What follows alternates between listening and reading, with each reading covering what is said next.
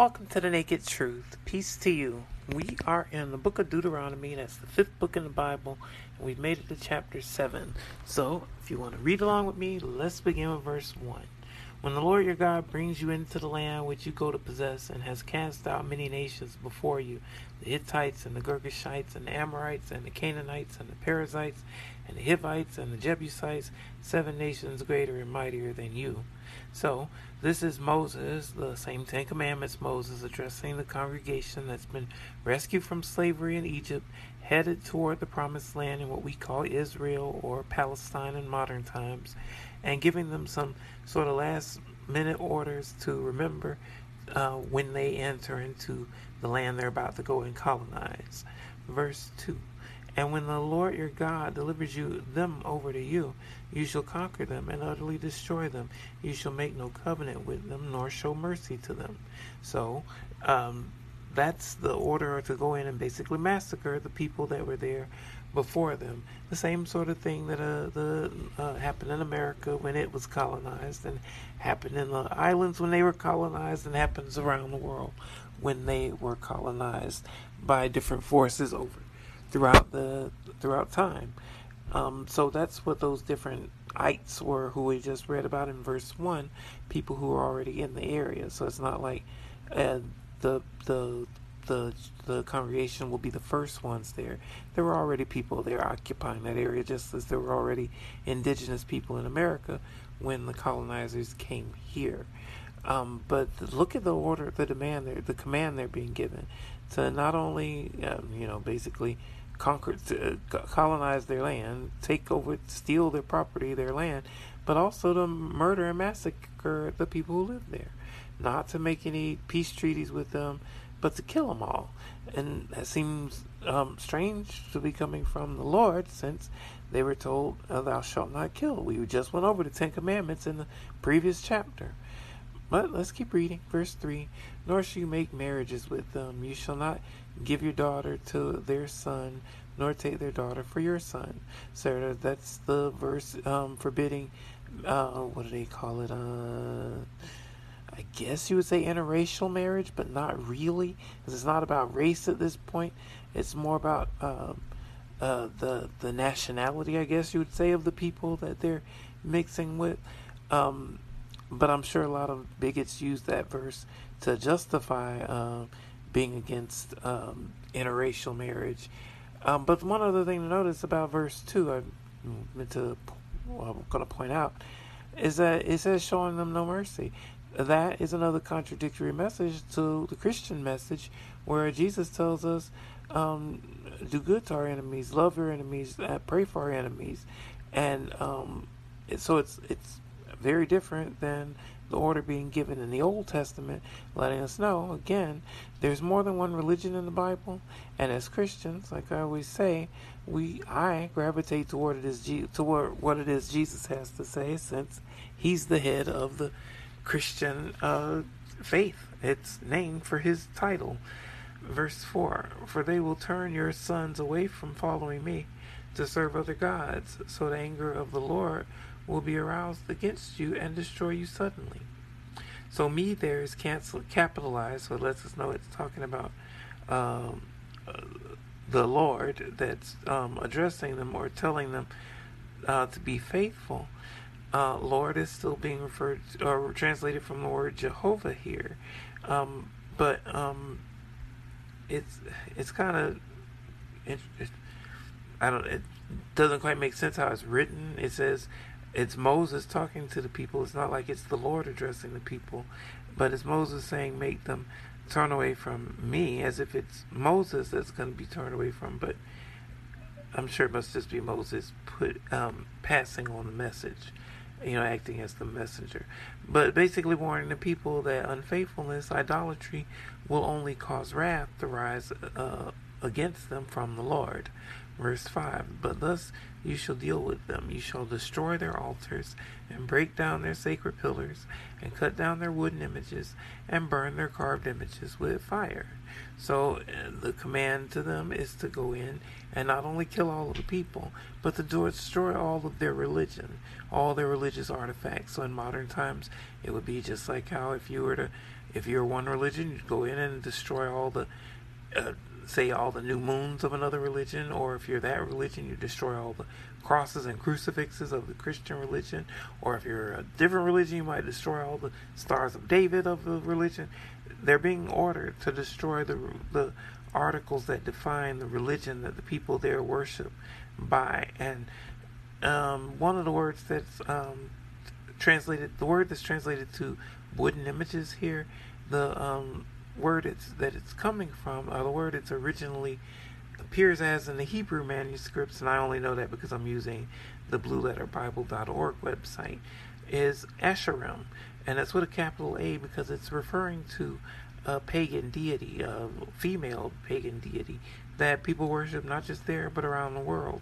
Um, it, from the little statues that I've seen, like in different documentaries, she usually appears as sort of a naked, chubby, heavy-set, fat uh, woman um, as their goddess. But I'm sure that's just one rendering of what people uh, look to her for as their um, uh, or, or, how they designed her as they would design their different um, idols, their different uh, statues and things and Asherim is the is a Canaanite deity. It says, um, I'm sorry, Asherim is a plural for Canaanite deities, plural, plural.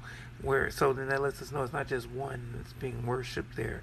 Um, it's a whole uh, pantheon of different deities that are being worshipped there. Sort of like the same way Greek and Roman mythology are. They don't have just one god that they worship.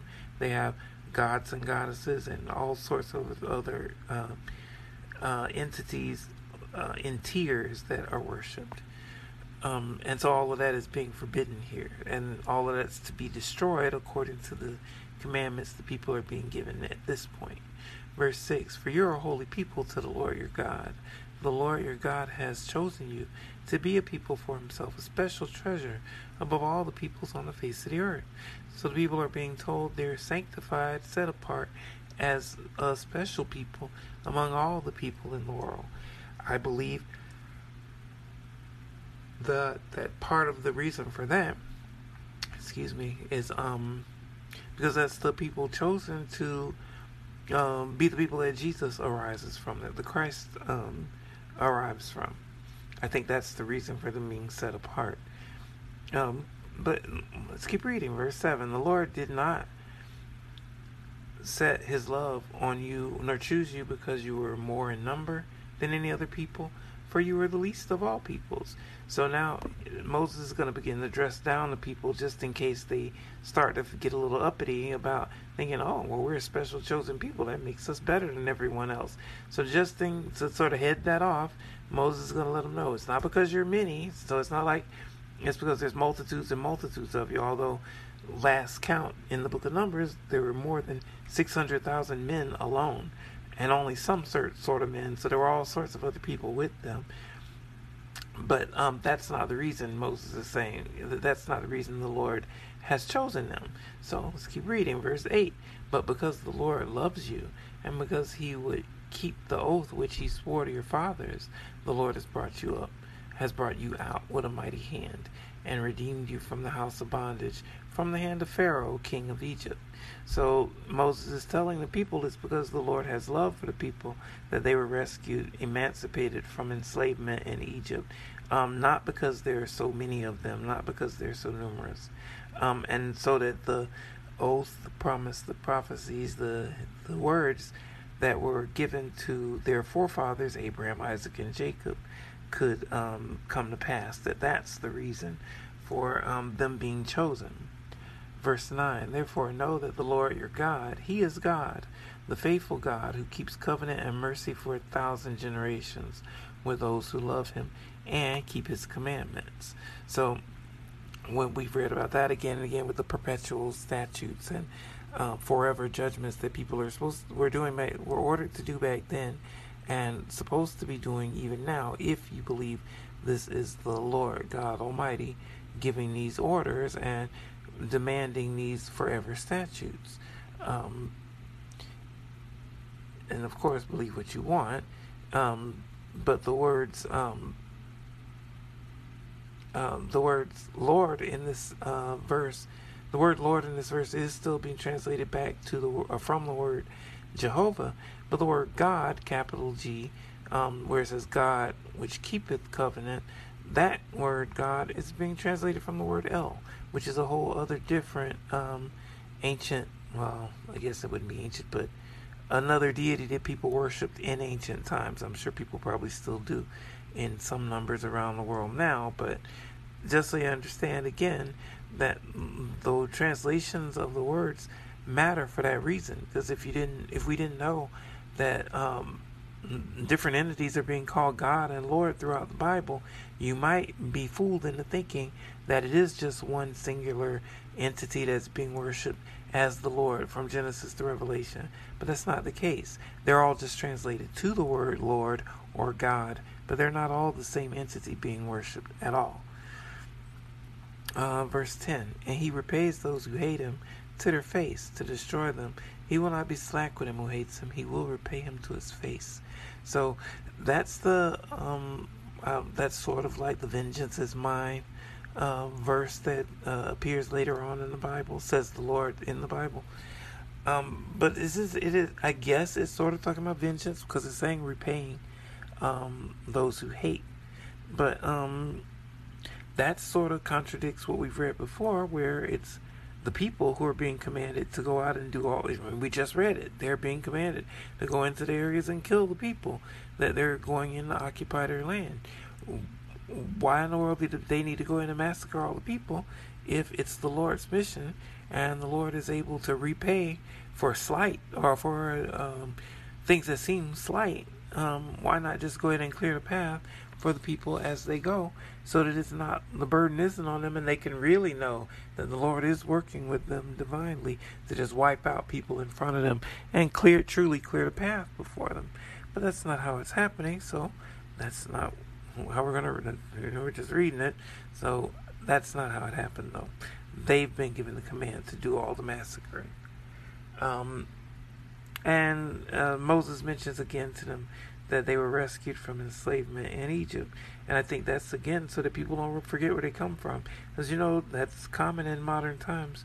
Probably been always been common, where people, if they get incentivized to either be fit in with another group or to be able to have a more easy life by passing, like when um, light-skinned black people could pass for white when there was segregation and those sort of Jim Crow laws and even now, all the ugliness of our surrounding race, even now, life is easier for some light skinned black people if they can truly pass for white.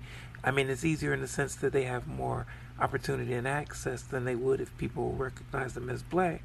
But it's not easier in the sense that they're carrying that burden and they're carrying that constant, um, I would think it's constant fear of being found out. It's parallels the same experience of passable trans people where if you do all you can to be passable, and then once you're passable, there's the danger of being found out.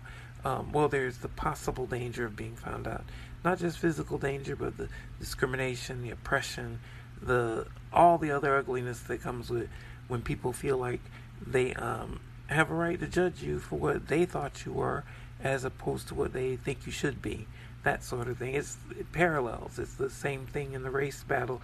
That's why it's so shameful and disgraceful that uh, so many people of color, and I'll just say black people since I'm black, get lulled into or wrangled into that thinking that, oh, it's they're the other, so that they get to look down their nose at the LGBT community, another oppressed, marginalized community. But it gives them, makes a whole lot of black people, not all, obviously, but makes a whole lot of black people sell themselves out and become tokens to a cause, hoping to be able to, like black people who could pass for white, make their lives a little easier by aligning themselves with the oppressor rather than aligning themselves with those who are fellow, fellow oppressed people to overcome the oppression. Uh, and I can't really blame them because who doesn't want an easier life? But it is kind of disgraceful that people will do things like that, betray themselves, betray others in their own boat for their own ease, it, especially when it's not a certain ease, it's not secure. Because, like I said, as soon as you're found out, it's trouble, trouble. Whether you're black passing for white, or in uh, nowadays, like I said, I know a Mexican guy who passes for white, and he is in the MAGA crowd, hates the the Mexican people at the border, the immigrants at the border, the asylum seekers at the border, hates Black Lives Matter, and embraces all of the bigotry and racism that the MAGA crew pushes in hopes that he can fit in with them, even though, like I said, he's uh, he's not he's who he's who they despise. He's just like so many other tokens, like the Caitlin token or the Jewish token with the yarmulke, or the black tokens who uh, go out and stomp for people who hate them. It's it's really psychotically sick, but it's very very common also. Um, but back to what we're reading here um, the people are being admonished to remember that they were delivered from that slavery and don't forget it and to know um, i think so that they don't forget it so they don't fall into that tokenism and and um, and oppressing their own people again but you know it happens verse 9 therefore know that the lord your god he is god the faithful god who keeps covenant and mercy for a thousand generations with those who love him and keep his commandments.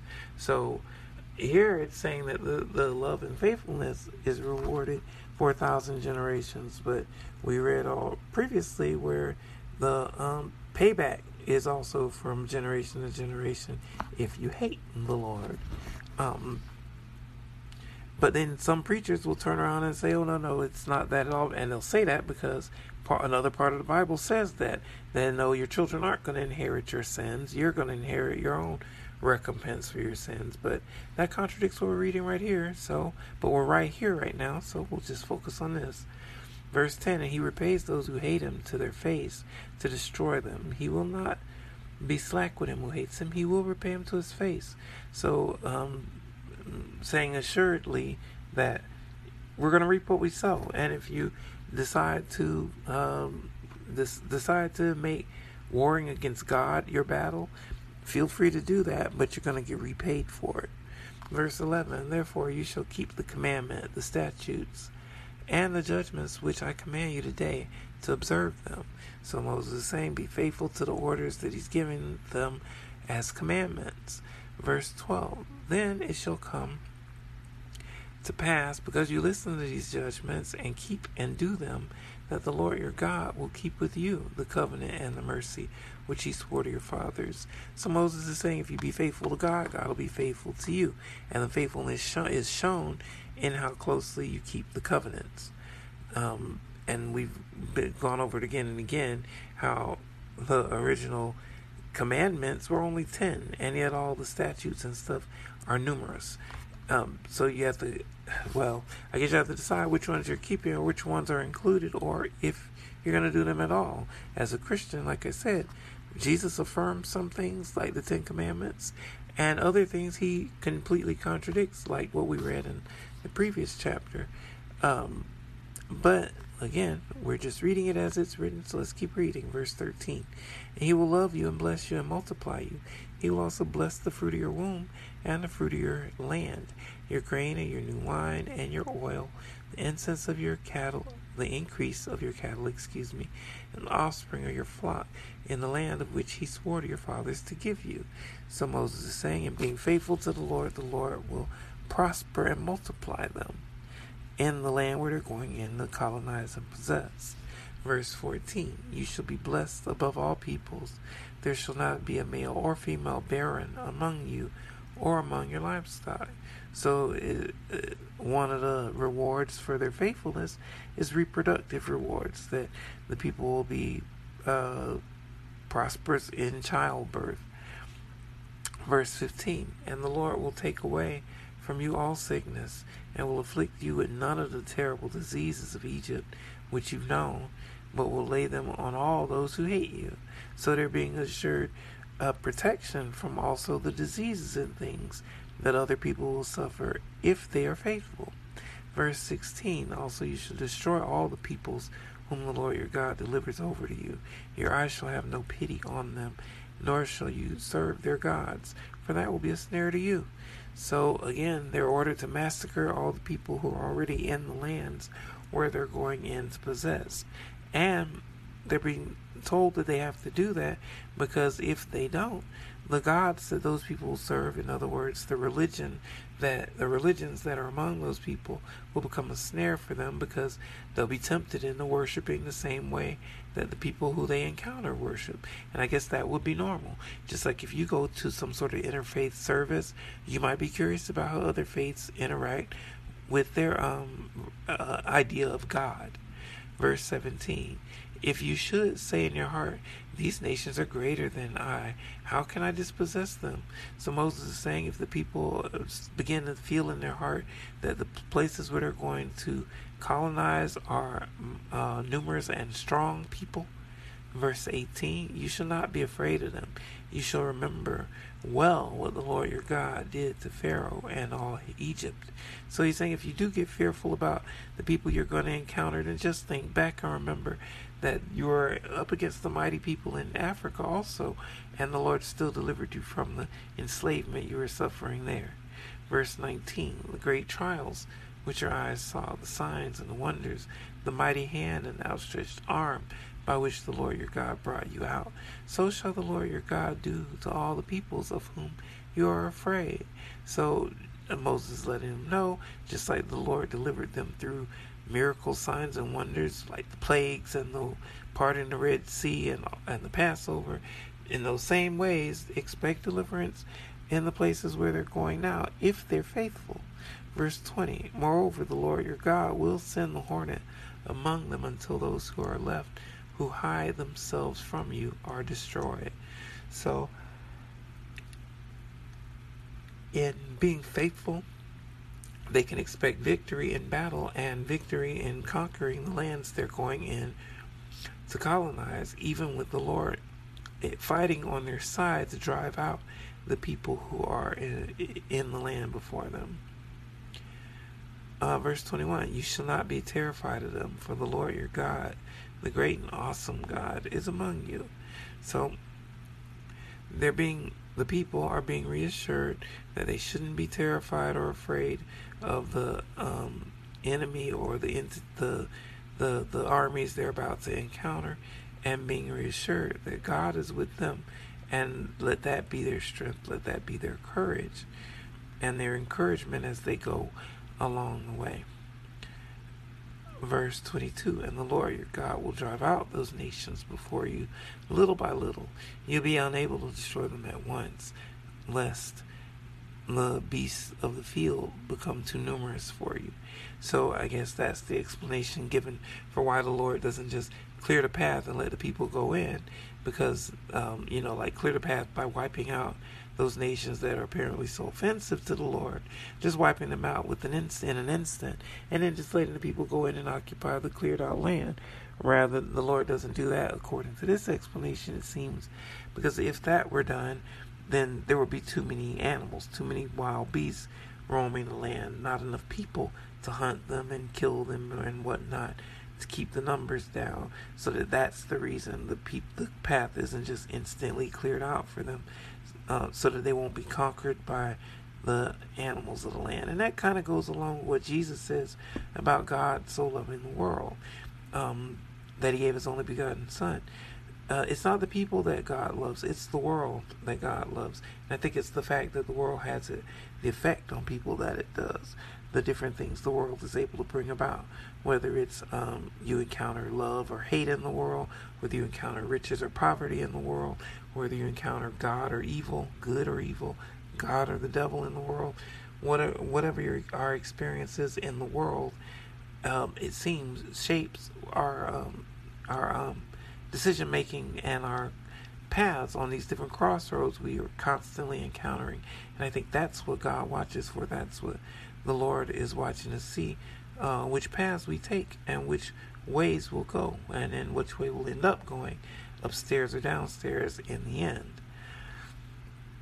Um, Verse 23, did we read that one? But the Lord your God will deliver them over to you and will inflict defeat upon them until they are destroyed. So they're assured victory in being faithful over the people that they're going to encounter. Verse 24, and he will deliver their kings in your hand, and you will destroy their name from under heaven. No one shall be able to stand against you until you've destroyed them. So they're being ordered again to just completely wipe out the nations and people who are there already in the land before them, and to even blot out their memory from history. Uh, which is kind of strange since they're listed here by name, those different ites, um, um, very early on and again and again throughout the Bible, but they're um, the people themselves, it seems, are wiped out. 25. You shall burn the, the carved images of their gods with fire. You shall not covet the silver or gold. Excuse me. You shall not cover the, covet the silver or gold that is on them, nor take it for yourselves, lest you be lest you be snared by it. For it is an abomination to the Lord your God. So there's a word we haven't seen in a while, abomination.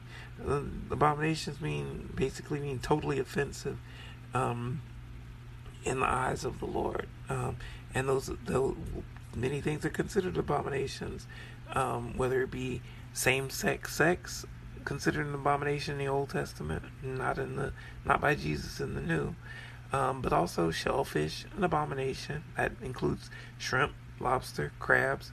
Uh, uh, also an abomination, pork. That means bacon, ham, sausage, all those things are considered abominations.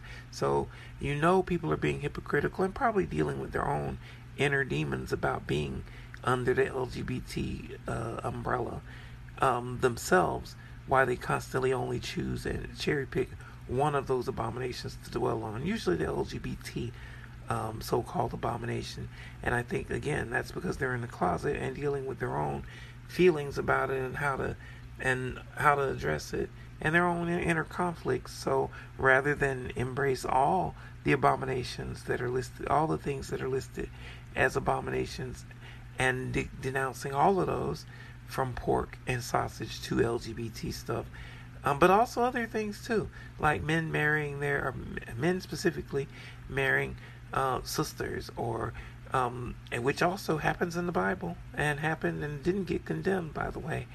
All those are considered abominations, yet people will cherry pick just the one, the LGBT one. And I think just like that famous comedian who seems to constantly gravitate back toward trans people, I think it's because those are the demons in their own heart, in their own mind that they're suffering with and they're struggling with and they don't know how to how to deal with. They're wrestling with it and the only way they can deal with it is to denounce it. The only way they think they can deal with it is to denounce it as wickedness when actually it's who they are. And they have no more choice in it than any of the rest of the people under the LGBT umbrella.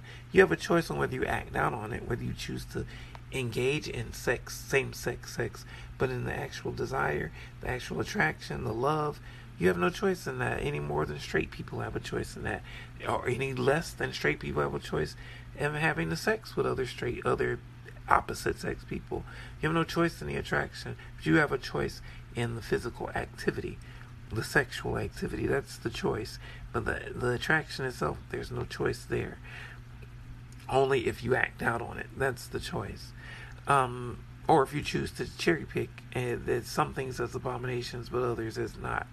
Um, but to me, that's a dead giveaway of a closet case that someone of someone who is so like hey you see in it uh, for instance that um, recently that uh, he's got like a million followers on the social media. He's constantly out he's a token black guy who's like 70 years old out there constantly talking about the wickedness of black lives matter and how evil homosexuality is. And then it turns out he's been chasing d for decades and has there's men coming out of the woodworks saying how he uh, hooked up with them and even coerced them into having sex with them.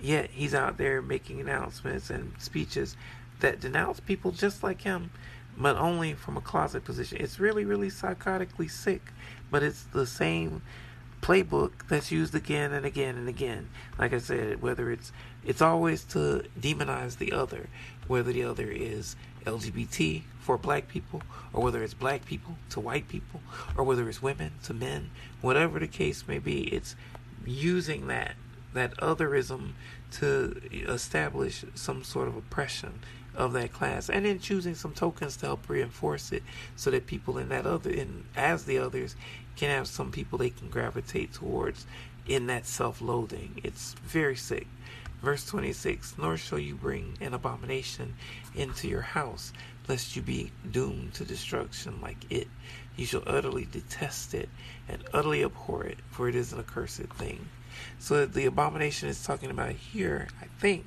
specifically, is those Asherah, those Asherim, those idols, those little statues, those articles of, of other religions. I think that's specifically what it's talking about here, being brought into your house. But if if it's not talking about that specifically, even though that's how this chapter started out, it's another reason I think that's what it's talking about. It could be talking about any abomination you bring into your house, and if that's the case, then that goes back to what I just said about pork and uh, shellfish and all sorts of other things that are considered abominations. Uh, it's even even eating butter is considered an abomination. It's considered forbidden as one of the dietary rules. So, if you're going to be trying to live by the whole Bible, there's a whole lot of things you're supposed to be observing, and I'm not sure you're doing that. I'm not sure many people are at all doing that, even though they thump their Bibles. That's why, as a Christian, I lean on what, again, what Jesus has to say. Christ Himself, the author, I mean, the authority of Christianity. Why would you give that authority to anyone else as a Christian? Um, either way, um, they're being ordered to detest all those other religious articles and not embrace them or even have them in their houses. So that means don't have any statues of other religions or anything hanging around your neck or tattooed on you or in your house that represents some other religion. And for the people here in this congregation, that would mean even a Christian cross would be a no-no, um, because that's this isn't a, the Christian faith that's being laid out here. This is another religion that um, uh, is in the Bible, and there are many. Um, but that's the last verse in this chapter, so that's what we'll end this reading. As always, thank you for joining me. I hope it's a blessing for you, and I hope that you'll join me again for the naked truth. Stay safe. God bless you. I love you, and I'll see you next time. Peace be with you.